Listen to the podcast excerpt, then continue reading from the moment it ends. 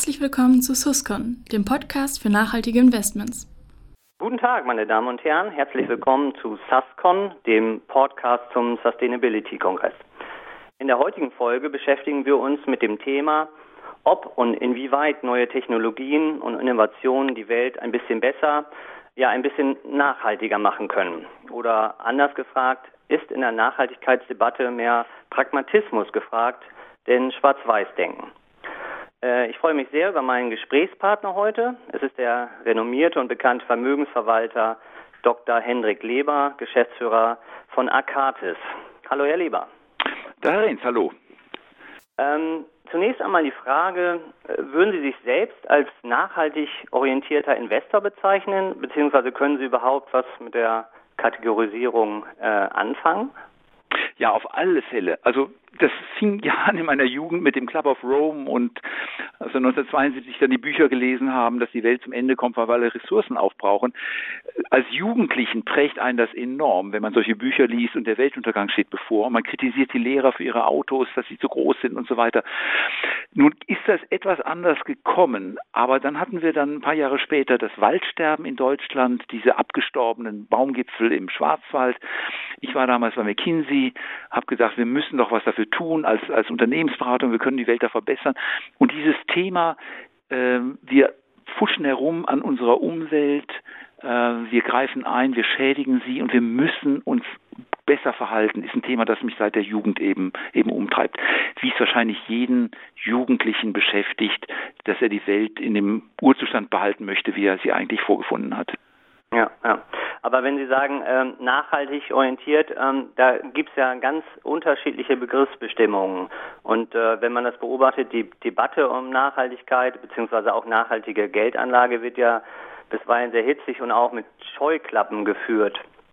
Da gibt es Best in Class, Ausschlusskriterien, ESG-Filter, da kocht jede Gesellschaft quasi äh, ein eigenes Süppchen. Ähm, wie würden Sie da Ihren Ansatz ähm, beschreiben? Ja, wir haben seit mehreren Jahren ja einige dediziert nachhaltige Fonds, also Rentenfonds, Aktienfonds und vermögensverwaltende Fonds, wo wir einen Nachhaltigkeitsfilter haben, wo ich mal sagen würde, der ist eher rückwärts gerichtet. Also das sind die klassischen ESG-Kriterien, also ist es von der Umwelt her nachhaltig, ist es sozial verantwortlich und hat eine gute Governance. Das sind so die Themen, die ja da, da durch den vor sich hergetragen werden, die wir auch sehr strikt beachten. Aber man muss auch sagen, es ist eine Checklistenwelt. Firma macht es richtig, Firma macht es nicht richtig. Firma kriegt da einen Pluspunkt für gutes Verhalten, da einen Minuspunkt für ein schlechtes Verhalten. Firma fliegt ganz raus, weil sie in bestimmten Branchen tätig ist, äh, in denen sie nicht tätig sein soll. Das ist sozusagen ein verhaltensorientierter Ansatz, wo man sagt, diese Firma verhält sich gut, also ist sie auch akzeptabel und sie ist auch in richtigen Branchen unterwegs. Ja. Was jetzt neuerdings aber reinkommt, ist diese UNO-Debatte, die ich ganz befreiend finde und positiv, nämlich diese nachhaltigen Entwicklungsziele für die Welt wo die UNO sagt, wir müssen die Welt vorwärts bringen. Wir müssen zum Beispiel den Zugang zu Märkten für die Bauern öffnen. Wir müssen das Saatgut schützen. Und das sind Themen, die vorwärts gerichtet sind, wo eine Firmen und auch Institutionen Ziele verfolgen und anstreben. Und ich komme mit der Kombination eigentlich aus diesem verhaltensorientierten und dem zielorientierten sehr viel besser klar als vorher nur mit der verhaltensorientierten äh, Rasterung. Mhm. Also Sie beschäftigen sich ja auch viel mit ähm, technologischer Innovation. Würden Sie sagen, äh, äh, gerade die, ähm, die, die Technik, also die, die Innovationen, die machen die Welt, die können die Welt ein bisschen besser machen, die sind ein, der Schlüssel quasi für eine bessere Welt? Unbedingt. Ich glaube einfach, dass wir durch die Verhaltensänderungen zwar so ein bisschen die ich sag mal, die Umweltverschmutzung in Grenzen halten können. Natürlich schmeiße ich keine Plastiktüte auf die Straße und natürlich gucke ich, dass ich damit sparsam umgehe. Aber das löst das Thema nicht, dass irgendwie Plastik doch in der Welt ist. Das löst das Thema nicht, dass wir unseren Müll nach China oder woanders hin entsorgen und der dann in den, in den Flüssen drin nicht. Meine These ist, für die großen Themen brauchen wir auch große Gedanken und große Lösungen und die liegen häufig in der Technologie. Hm. Ich nehme mal ein einfaches Beispiel. Ähm, die Fischernetze äh, der Welt schädigen die, zum Beispiel die Wale, die sich in diesen Netzen verheddern, äh, und dann, dann ersticken zum Beispiel. Und wir haben in einem Fonds eine Firma, die für diese Nylonnetze ein Recycling hinbekommt. Äh, die Firma Aquafil aus Italien, um nur einfach ein Beispiel zu nehmen. Ja, gerne. Es ist doch ökonomisch sinnvoll, den Fischern Geld dafür zu bieten, dass sie mir die, die Netze verkaufen oder vielleicht auch verschenken, anstatt mit Geboten oder Verboten zu arbeiten. Wenn ich mit Geboten oder Verboten arbeite, habe ich den Effekt, dass die Leute einfach über ihre Missetaten auf den Weltmeeren schweigen. Das Netz wird treiben gelassen und es ist im Weltmeeren verschwunden. Wenn ich sage, du kriegst aber ein bisschen Geld dafür, wenn du es mir zurückbringst, weil ich es nochmal verwerten kann, habe ich dem Anreiz gegeben, äh, praktisch äh, wirklich einen Kreislauf auch zu schließen und in die Wiederverwertbarkeit reinzukommen. Das geht nur mit Technologie.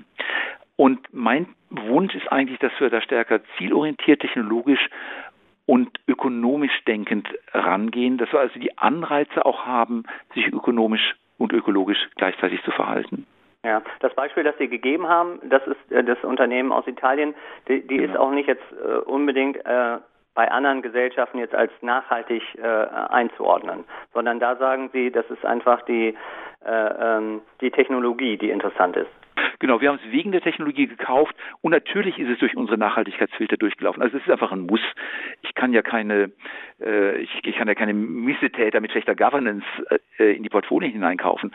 Aber der Auslöser für den Kauf war die Technologie, die die Weltmeere vielleicht eine Spur sauberer macht. Ja, okay. Sie haben sich sonst auch schon beschäftigt. Ähm, ich kann mich erinnern, Petersberger Treffen, da haben Sie das vorgestellt, Thema äh, Nahrungsmittelproduktion. Da gibt es ja auch viele Beispiele, ähm, wie Technologien auch die Produktion generell verbessern können und die Menschen irgendwie äh, ähm, ernähren. Haben ja. Sie da noch ein Beispiel vielleicht für uns? Ach, da gibt es wunderbare Beispiele. Äh, es fängt an einfach mit der Sensorik auf dem Acker. Ja. Äh, die Frage ist, wie präzise kann ich eigentlich meinen Acker bearbeiten als Bauer? Gut, ich habe von Landwirtschaft keine Ahnung. Ich weiß nur, wenn ich da mit so einem großen, äh, mit einer großen Gießkanne praktisch die Düngemittel ausbringe oder vielleicht die, die Pestizide versprühe, dann geht ein großer Teil in den Boden. Wenn ich mit einer Kamera, künstliche Intelligenz und so einem kleinen Spritzer über das Feld fahre und sage, hier sitzt irgendwie die Laus auf dem Blatt, ich muss da drauf spritzen, dann ist das viel, viel sparsamer. Und wenn es sparsamer ist, äh, dann ist es auch eine, äh, eine umweltschonende Geschichte. Ich habe zum Beispiel eine ganz einfach eine Mini-Investition in einer israelischen Firma, die Hummeln dafür einsetzt, äh, Schädlingsbekämpfungsmittel praktisch äh, mit ihrem Körper auszubringen. Da habe ich fast keine Streuverluste, weil es direkt in die Blüte hineingeht. Das ist so mal ein bisschen aus dem aus, aus dem aus Feld und Wiese. Ja. Äh, wenn wir aber fundamentaler drüber nachdenken, dann sind das ganz einfache Gleichungen. Eine, ein Huhn braucht für ein Kilo Fleisch etwa eine Nahrungsmittelmenge von zweieinhalb bis dreieinhalb Kilo, äh, damit nachher ein Kilo Lebensmittel draus werden. Beim Rindvieh sind es 20 bis 25 Kilo Nahrungsmittel, die sich in ein Kilo Fleisch verwandeln. Wahnsinn. Ja, und 150 Liter Wasser pro Tag. So, und ich war letzte Woche in, in New York, in San Francisco, Entschuldigung, und habe da endlich mal den Impossible Burger auch selber gegessen. Das ist ein veganer Hamburger, wo der Geschmack nach Fleisch aus dem Bioreaktor kommt. Okay, das wird wie also hat er geschmeckt? Gut, also ähm, die war etwas krümeliger als ein normaler Hamburger. Ich habe ihn gern gegessen und würde ihn jederzeit wieder bestellen. Er ist allerdings auch noch ein bisschen teurer als ein normaler Hamburger. Aber der Geschmack ist da, also mit dem Pommes zusammen, super Geschichte. Und was die machen, ist, die sagen, Fleischgeschmack kommt aus dem Hämoglobin im Blut, also aus den roten Blutkörperchen. Das gibt es in Pflanzen auch. In der Sojapflanze nehmen wir doch aus der Sojapflanze diesen äh, die, diese, das sind Bakterien, ich weiß es gar nicht, äh, die das Hämoglobin in der Pflanze produzieren, packen das in den Bioreaktor und machen ein künstliches Blut, das wiederum in dem Hamburger für den Fleischgeschmack sorgt. So, dann spare ich mir plötzlich 25 Kilo für das, äh, für das Futter für das Rindvieh und habe sozusagen eins zu eins eine Umwandlung von dem Rohstoff in äh, das, was ich nachher esse. Das ist nun wirklich äh, enorm ressourcenbefreiend für die Welt. Und ich denke, in solche Firmen sollte ich investieren. Geht im Moment noch nicht, weil die nicht börsennotiert sind. Aber diese Bioreaktorwelt ist, glaube ich, äh, eine Methodik, um die Welt besser zu machen, auch wenn einem das intuitiv erstmal ein bisschen gegen den Strich geht. Ja. Ein anderes Thema, wo viele die Hände über den Kopf zusammenschlagen und sagen, nein, auf keinen Fall, ist äh, Gentechnik. Ähm, wie ist da Ihre äh, Einschätzung oder Ihre Meinung dazu? Ja, ich glaube, an Gentechnik kommt man nicht vorbei. Die Frage ist, was ich damit eigentlich meine mit der Gentechnik. Ähm, ich habe neulich einen Vortrag gehört von einem Medizinnobelpreisträger, der zeigte, wie das, die Maispflanze sich über die Jahrtausende entwickelt hat, von einem ganz kümmerlichen äh, von einer ganz kümmerlichen Rispe in die heutigen satten Maiskolben hinein. Da hat der Mensch ja über Jahrhunderte und Jahrtausende Selektion betrieben äh, und praktisch damit die Gene bevorzugt, die diese prächtigen äh, Maiskolben hervorbringen. So im Bioreaktor, na nicht im Bioreaktor, aber im, im Labor kann ich das auch äh, hinbekommen. Ich kann das tun, indem ich die Gene selber verändere, also indem ich praktisch mit der Genschere hineinschneide. Ich kann es auch tun, indem ich Züchtungen mache und relativ schnell aussortiere die Pflanzen, die die erforderlichen Gene nicht haben. Also praktisch in der in dem Entwickeln des Saatgutes eingreife, aber nicht das Saatgut selber verändere. Also im Grunde Evolution beschleunige. Und da gibt es Methoden, wo ich einfach das, äh, die, das Genmaterial habe, das in die Bäckerhefe hineinmische und irgendwann vermischt sich das und irgendwann kommt das Richtige raus. Ähm, das ist praktisch der Produzent, also das gentechnisch veränderte ähm, der Rohstoff Manchmal kommen Produkte raus, die dann wiederum vollkommen gentechnikfrei sind. Also das Endprodukt aus dieser Hefe kann zum Beispiel vollkommen äh, gentechnisch wieder okay sein.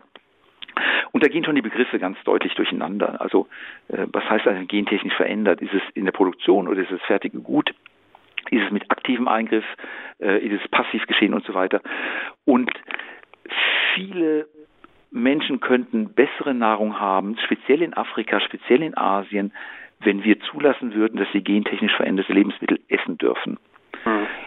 Der Vorwurf von dem Wissenschaftler war, viele Menschen leben deswegen nicht mehr, weil ihnen der Golden Rice, also der gentechnisch veränderte Reis, verwehrt wurde. Und dann ist schon die Frage, ob unsere westlichen Maßstäbe die richtigen sind oder ob nicht der bloße Hunger in Afrika oder in Asien äh, ein wichtigeres Ziel ist. Und das geht manchmal auch nur über die Gentechnik. Ja. Äh, es gibt da ja, ähm, sagen Sie selber, äh, quasi nur Gut und Böse irgendwie. Ähm, fehlt, bei, fehlt nach Ihrer Ansicht nach bei uns jetzt auch ein bisschen so die gesellschaftliche Debatte darüber, ähm, was Gut und Böse ist? Also wird zu wenig darüber geredet? Ja, es ist zu sehr schwarz-weiß also typische deutsche Diskussion, man macht irgendein so Statement und das wird mir heute auch wieder gelingen, dass ich da neue Feinde gewinne und hört gar nicht genau hin, was will er eigentlich sagen. Da wird ein Stichwort genommen, dann wird gesagt, du stehst in einer bestimmten Ecke, anstatt einfach mal darüber zu reden, was sind eigentlich die Vor- und Nachteile. Ähm, bei gentechnisch veränderten Lebensmitteln ist die Frage, sind sie eigentlich schädlich oder nicht? Das gilt aber auch für konventionelle Lebensmittel. Manche Lebensmittel, also Sellerie zum Beispiel, ist krebserregend. Ähm, und dann ist die Frage, ist der Schaden, den ich da habe, genauso groß oder kleiner oder größer wie einer gentechnischen Veränderung. Es wäre wichtig, wir würden über die Vor- und Nachteile der verschiedenen Ansätze sprechen und dann erst das Urteil fällen. Und leider ist in Deutschland häufig die Vorverurteilung sehr schnell zur Hand und die gründliche Diskussion über das, ist das der beste Weg, gibt es bessere Wege, wie können wir das testen, wie können wir das verifizieren, äh, wäre eigentlich viel, viel wichtiger. Da stoppt es aber meistens. Ja, Sie kommen ja viel in der Welt rum. Ähm, ist es in anderen äh, Ländern äh, äh, anders? Also sind äh, andere Gesellschaften da weiter in der Diskussion, was gut und richtig bzw. falsch ist in der Debatte? Ich denke mal, dass wir in Europa und speziell in Deutschland ein bisschen verbohrt sind die Amerikaner sind ja vollkommen gelassen. Denen ist es ja doch ziemlich egal, was, was an gentechnischer Modifikation da auf den Äckern ist. Ich glaube auch nicht, dass die Chinesen da, da ein sehr verkrampftes Verhältnis dazu haben. Und in manchen Ländern auf der Welt, in Afrika, ist es die pure Not. Ne? Ob die Kartoffel dahin fault, weil sie gentechnisch verändert wurde, oder ob sie äh, robust bleibt und unempfindlich gegen den Schädling, das ist für die eine Frage von Leben und Tod. Ähm, oder ernten oder nicht ernten oder Fäulnis oder keine Fäulnis. Ähm, die, die hätten gerne ähm, manche von den Dingen, die wir hier im Westen verteufeln. Ich glaube, wir sind aufgrund unseres Luxus, unseres hohen Lebensstandards etwas verwöhnt mit unseren Urteilen über andere. Ja, ja. Was könnte denn aus Ihrer Sicht helfen? Also könnten jetzt, gerade jetzt, was das Thema nachhaltige Geldanlage da äh, betrifft, irgendwie äh, klare Standards äh, eine Lösung sein, Gütesiegel oder muss womöglich die Politik noch herhalten? Ähm, wie kann man diese, ein anderes Bewusstsein auch schaffen? Ich finde ja diese UNO-Nachhaltigkeitsziele toll und auch die Unterziele, die, die das ganze Thema ein bisschen auffächern. Also was heißt eigentlich Ernährung? Zugang zu Märkten, Erhaltung der Saatgutvielfalt und solche Themen stehen ja als Unterpunkte drunter. Und da ist also meine Arbeit jetzt auch oder die Arbeit hier bei uns im Team einfach zu gucken, inwieweit können wir diese Ziele erreichen mit manchen der Firmen, die wir im Portfolio haben oder die wir noch kaufen wollen. Und man ich fände eigentlich in Deutschland gut eine Diskussion Ziel und Ziel, wo man einfach sagt, gibt es Ansätze? Ist das Ziel überhaupt richtig formuliert? Ist das Ziel überhaupt, führt das in die richtige Richtung? Also eine sehr offene Diskussion über die UNO-Nachhaltigkeitsziele würde uns gut tun. Ich denke nur an ein Thema bei der Ernährung, bei den UNO-Nachhaltigkeitszielen. Da geht es um einheimische Bauern und kleine ähm, kleine Ackergüter. Vielleicht sind es ja die Großen, die besser sind, die nachhaltiger wirtschaften. Das ja. weiß ich heute nicht, aber es steht als Ziel schon drin und führt in eine bestimmte Denkrichtung. Also offen diskutieren, die Themen sind sauber aufgeschrieben, wir sollten in, eine, in Dialog da eintreten. Der Staat kann uns da nicht helfen. Hm. Aber können Sie sich dann ähm, zumindest auf einen kleinen gemeinsamen Nenner äh, ähm, da einigen. Also jetzt was äh, zum Beispiel den äh, Ausschluss von, von Waffen, Streuminen und dergleichen äh, betrifft. Ähm, gibt es da, was Sie sagen, ja, das ähm, schließen wir auf jeden Fall aus, das sind sozusagen unsere klaren äh, Kriterien?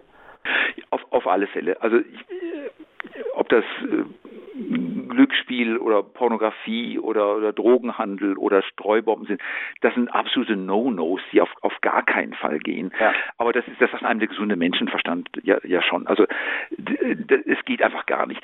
Aber bei vielen Firmen, die sind in der Zwischenzone. Wir haben zum Beispiel ein einfaches Thema, eine Firma, die Brennstoffzellen herstellt, eine deutsche Firma, die beliefert aber auch das Militär.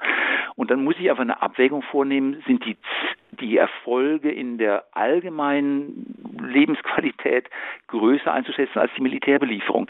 Und da gibt es viele, viele Grauzonen. Aber die offensichtlichen Ausschlüsse, ich glaube, da sollte sich jeder dran halten, auch ohne Nachdenken. Das, also Streubomben, nein, das wollen wir nicht und das sollte auch keiner in seinem Portfolio haben. Hm. Ähm, Sie beschäftigen sich ja auch viel mit den Themen äh, künstliche Intelligenz, Big Data. Ähm, viele sehen ja auch das als Bedrohung. Sie sehen das auch eher als Chance, auch unter dem Gesichtspunkt, äh, den wir gerade äh, besprochen haben, äh, nachhaltige Ausrichtung, eine bessere Welt. Leider kann ich da kein klares Urteil dazu abgeben.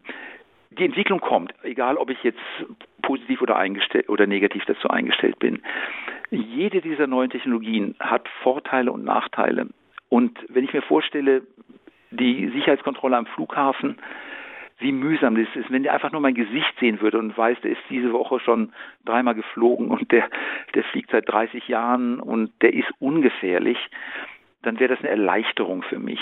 Gleichzeitig heißt es aber auch, irgendwo liegen diese Daten herum und werden gespeichert. Ähm, da ist für mich das Thema Transparenz herzustellen und Überprüfbarkeit herzustellen. Sobald ich weiß, wo diese Daten liegen, wer darauf Zugriff hat, wie sie analysiert werden, habe ich wieder die Selbstbestimmung über die Daten zurückbekommen. Dummerweise interessiert das die Chinesen überhaupt gar nicht. Die Chinesen machen eine soziale Überwachung.